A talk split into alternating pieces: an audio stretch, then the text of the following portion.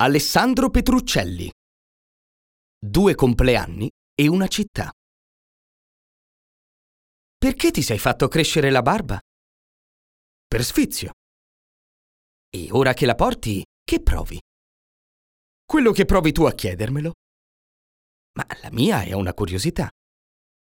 Appunto, lo sfizio è una curiosità.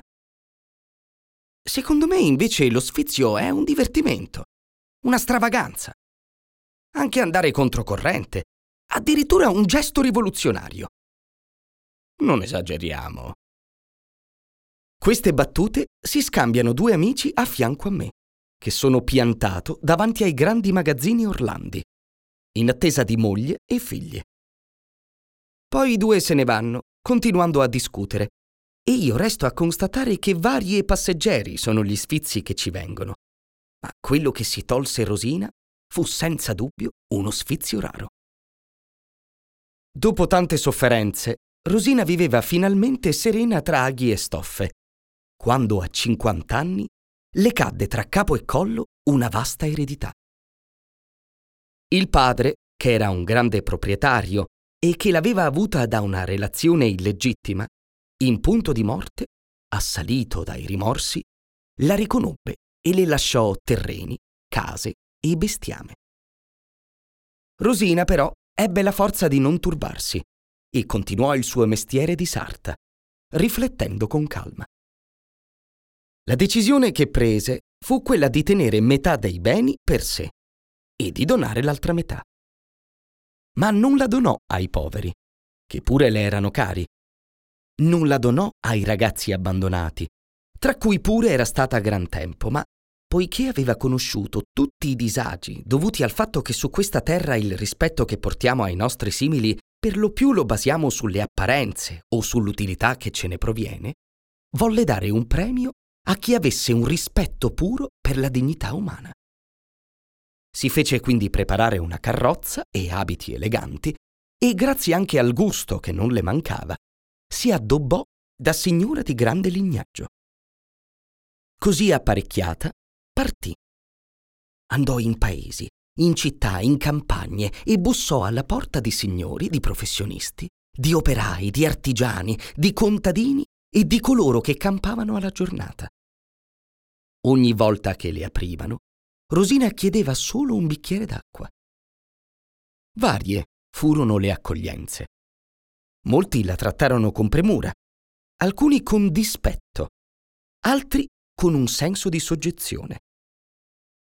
Un nobile, a esempio, le aprì il palazzo, le diede da bere in un bicchiere di cristallo e le parlò della grandezza del suo casato e del suo patrimonio. Un istruito l'accolse incerto tra l'ossequio e l'orgoglio. Un commerciante l'adulò. Un anno durò il viaggio. Poi Rosina ritornò al suo villaggio. Si riposò per un mese e partì di nuovo. Questa volta si vestì da signora comune, con abiti comprati al mercato. Per non essere riconosciuta, si tinse i capelli e cambiò il tono della voce e si avviò a cavallo a un asino.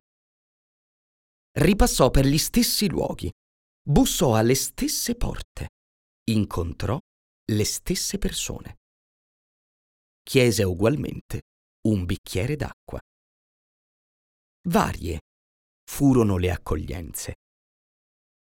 Molti la trattarono con indifferenza, alcuni con normale cortesia, altri con superbo distacco.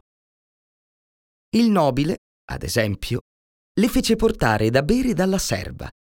L'istruito la congedò subito.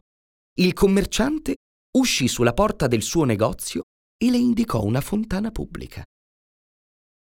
Un anno e mezzo Durò il suo viaggio, poi Rosina ritornò al suo villaggio. Si riposò per un mese e partì di nuovo. Questa volta si vestì da signora povera, coprendosi di stracci e di stenti.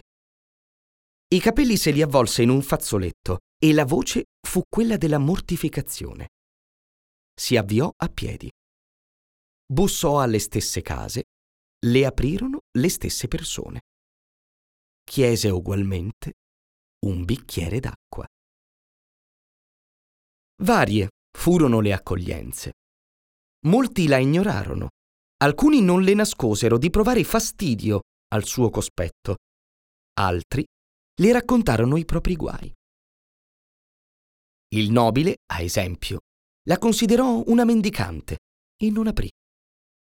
L'istruito la fece accomodare, si mostrò interessato ai suoi problemi e quando lei se ne andò, si guardò allo specchio e fu contento di avere tanta sensibilità. Il commerciante le disse che al suo negozio c'erano altre cose, ma Sorgenti proprio no. Due anni durò il viaggio, poi Rosina ritornò al suo villaggio. Senza riposarsi, l'indomani ripartì e si recò da un signore che fumava la pipa e faceva l'artigiano. Quest'uomo era stato l'unico a trattarla allo stesso modo nei tre travestimenti. Infatti, sia nel primo che nel secondo e terzo viaggio, la invitò ad accomodarsi, le offrì da bere in un bicchiere semplice ma pulito. Le chiese da dove veniva e dove andava. Le chiese se voleva mangiare qualcosa. Le augurò buon viaggio.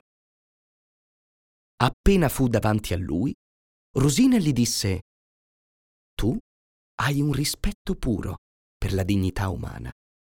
Tu mi hai dimostrato che per te ogni essere umano, bello o brutto, straccione o elegante, ricco o povero, importante o no, merita uguale rispetto. Per questo io ti darò metà dei miei beni. Grazie, rispose l'uomo ma non posso accettare. Se accetto, la prossima volta che rispetterò un mio simile, penserò di ricevere un premio.